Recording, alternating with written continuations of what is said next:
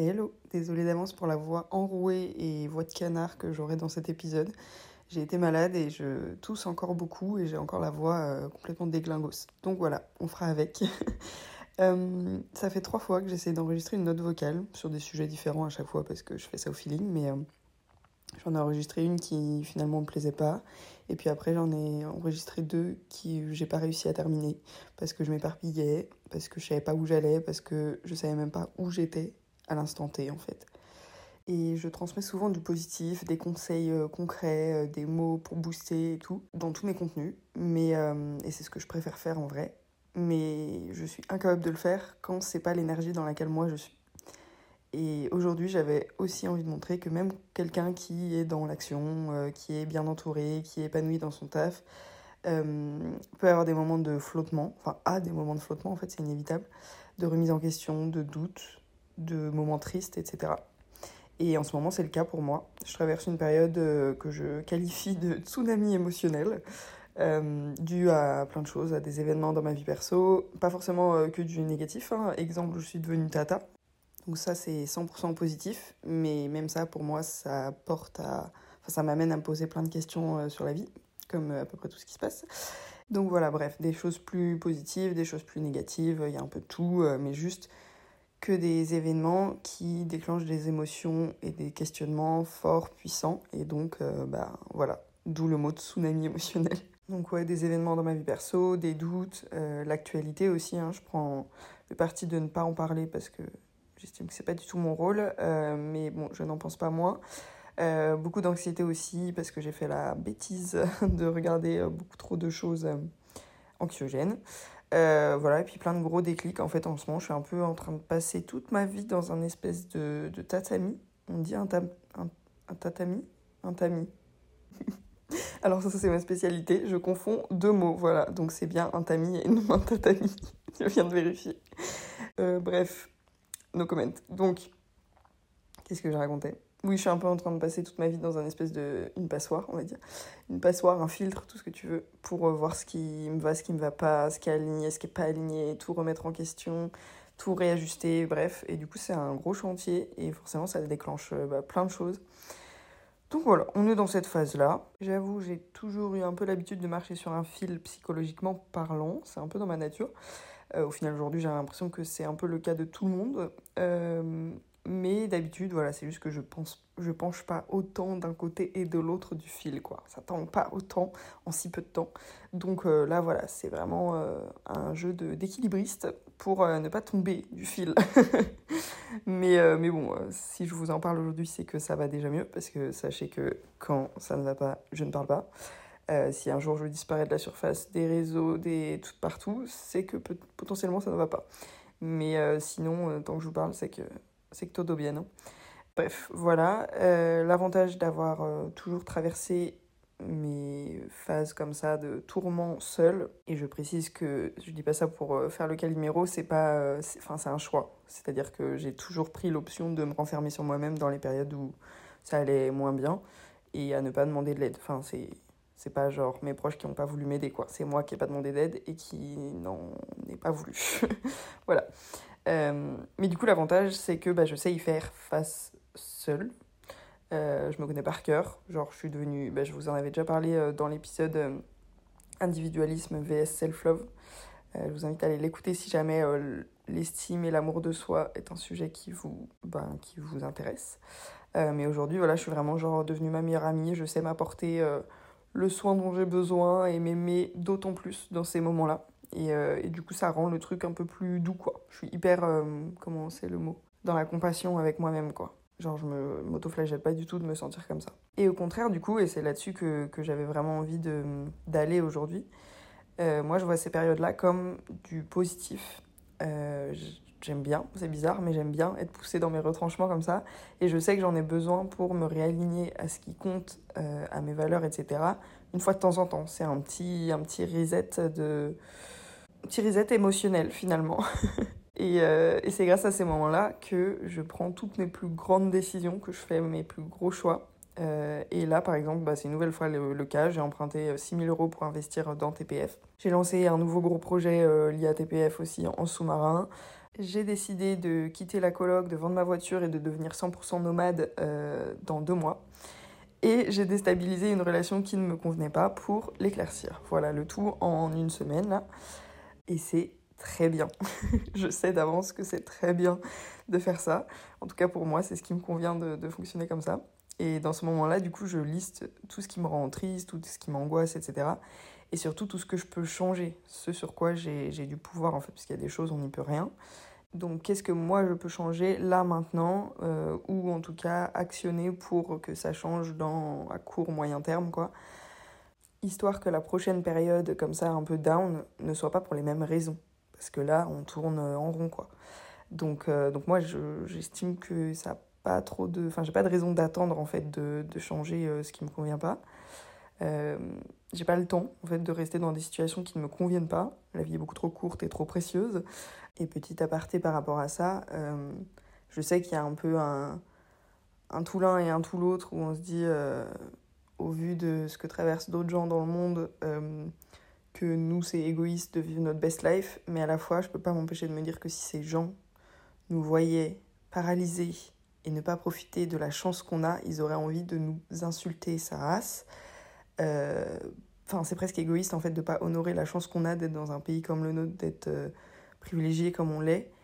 Euh, certes, il faut le faire de manière consciente et enfin, il faut, chacun fait ce qu'il veut, mais moi, dans, mes dans mon système de valeurs, euh, je fais pas les choses comme une, comme une débilos, mais, euh, mais pour autant, je trouverais ça ouais, quasi égoïste en fait de d'être là à chouiner oh je suis anxieuse nana enfin c'est ce que je fais hein, donc je jette pas la pierre mais mais en attendant vraiment si ces gens nous voyaient chez nous déprimés juste parce qu'il fait pas beau enfin qu'est-ce qu'ils penseraient en fait? Bref, voilà. J'ai dit j'en parlais pas. Donc tout ça pour dire que j'ai pas le time et que si je veux que des choses soient différentes dans ma vie, dans mes émotions, dans mes relations, enfin dans tout, bah je dois agir différemment en fait. Je peux pas espérer que ça change sans rien changer dans mes, dans mes actes, dans mes choix et tout. Après, attention, je parle de ces décisions et ça va être le sujet de toute la fin de l'épisode parce que vraiment je trouve qu'on n'en parle pas assez. Euh, je parle de ces décisions-là, euh, je vous ai donné des exemples juste, juste avant, comme si elles, avaient été faciles à prendre en fait. Je, moi je, je balance toujours mes, choix, mes décisions, mes nouveaux projets, mes trucs, comme si euh, c'était euh, banal et comme si je faisais ça facilement. Non, ce n'est pas le cas. Bien sûr que chacune de ces décisions a son lot de conséquences négatives. Bien sûr que chacune de ces décisions me fait putain de flipper sa race. Ça fait deux fois que je dis sa race, on va se calmer. Bien sûr que ces décisions me font chialer pour euh, la plupart. Oui, parce que j'ai recommencé à pleurer. J'avais pas pleuré pendant très très très très très longtemps. Et ça y est, c'est revenu. Je me sens de nouveau un peu plus humaine. Bref, tout ça pour dire que euh, chacune de ces décisions implique de gros sacrifices. Et ça, bah, moi, je trouve que même si on le sait dans le fond, on le dit pas assez dans les success stories, on met pas ça assez en parallèle de la réussite. Tu mets ce que tu veux dans le mot réussite, peu importe en fait quelle qu'elle soit. On oublie trop quand on voit une réussite euh, de quelqu'un, un accomplissement, enfin tout ce que tu veux, euh, de mettre dans la balance, de mettre en parallèle tous les sacrifices qu'il y a avec. Et il y en a énormément. C'est, enfin, pour moi, c'est quasiment du 50-50. Quoi. Enfin, on va dire que logiquement, si tu prends cette décision-là, c'est quand même, quand même que tu vois plus de bénéfices que de, que de sacrifices, donc euh, ça peut être du 60-40, mais il y a vraiment énormément de sacrifices pour avoir des gros bénéfices. Donc oui, quand on fait des choix, qu'on est dans l'action, qu'on surpasse nos peurs, on avance vite et fort, mais derrière tout ça, bah, il y a beaucoup d'inconfort, de peur et de euh, sujets, entre guillemets, laissés de côté, quoi. Et donc c'est des, bah, des sacrifices, encore une fois. Faire des choix, c'est accepter de ne pas tout avoir, de ne pas tout faire et de ne pas tout être.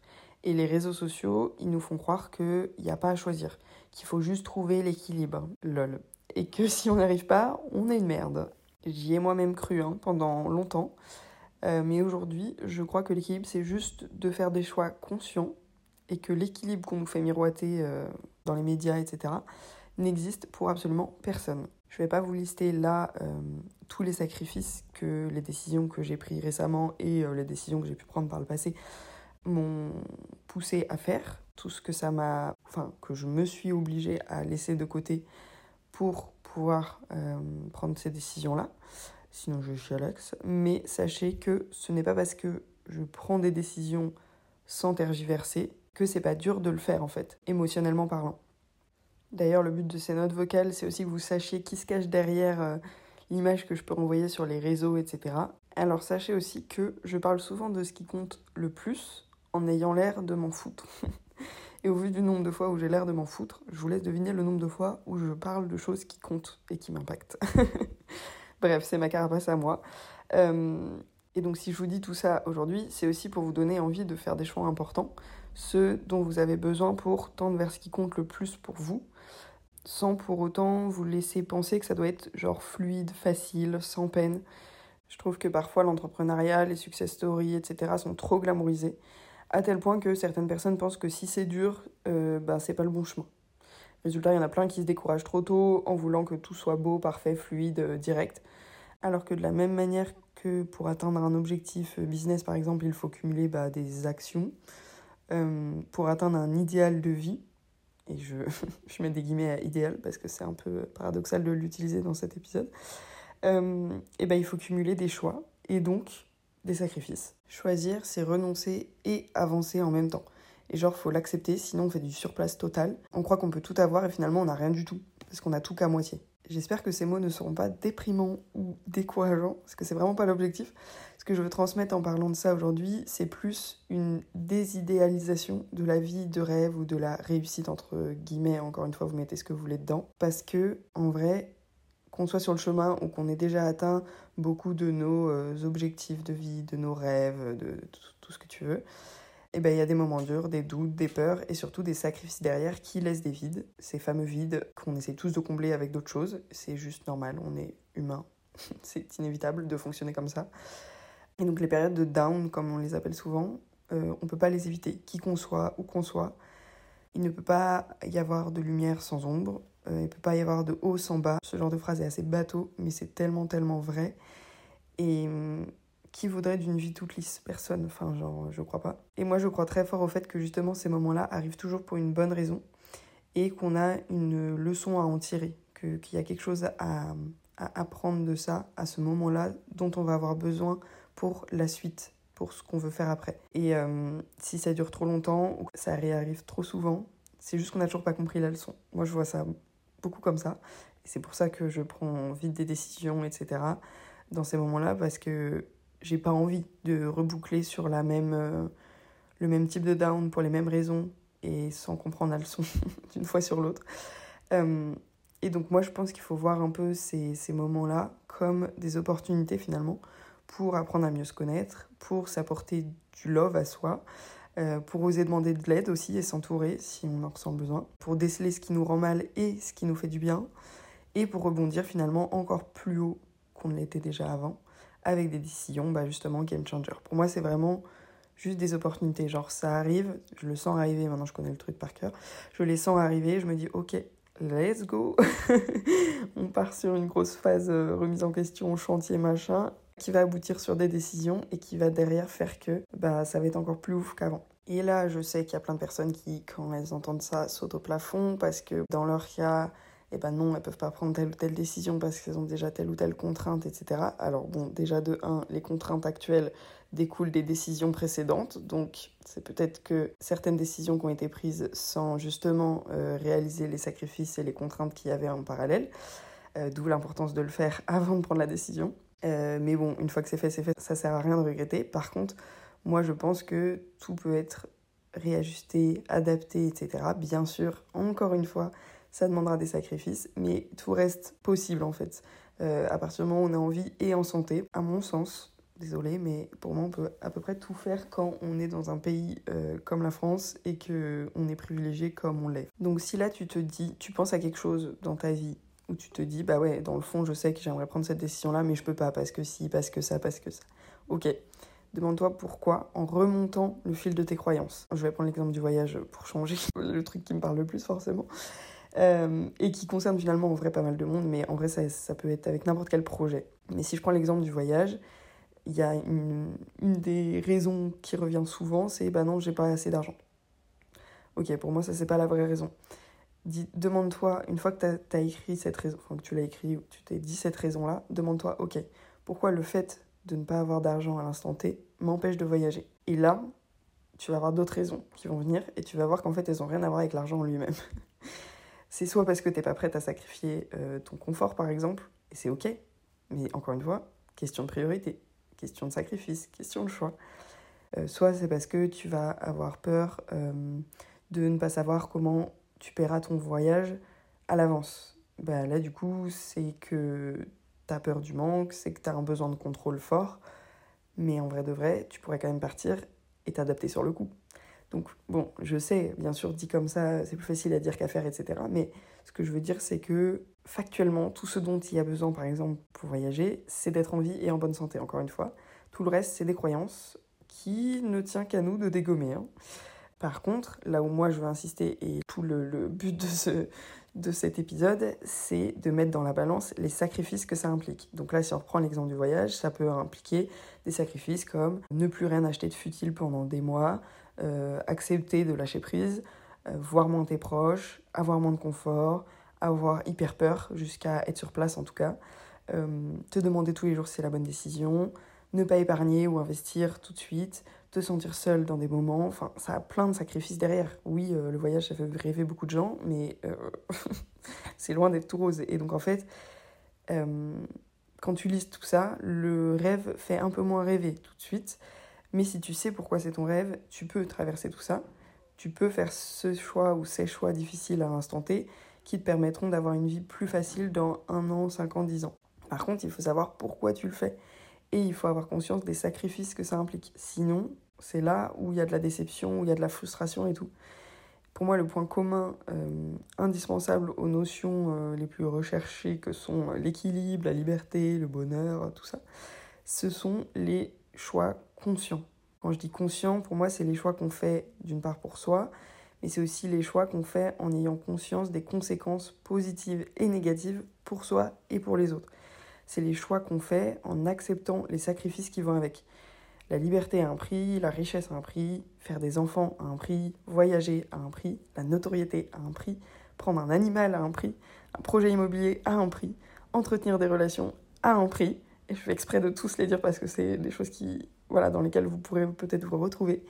Rien de tout ça n'existe sans contraintes connexes. Et hum, je pense qu'il y, y, a beaucoup de personnes qui n'arrivent pas trop à faire des choix, qui savent pas, savent pas vers quoi aller parce que tout leur fait envie en fait si tu sais pas quel choix faire parce que tout te fait envie en voyant euh, seulement les aspects bah, positifs qu'on nous fait bouffer euh, sur les réseaux, etc.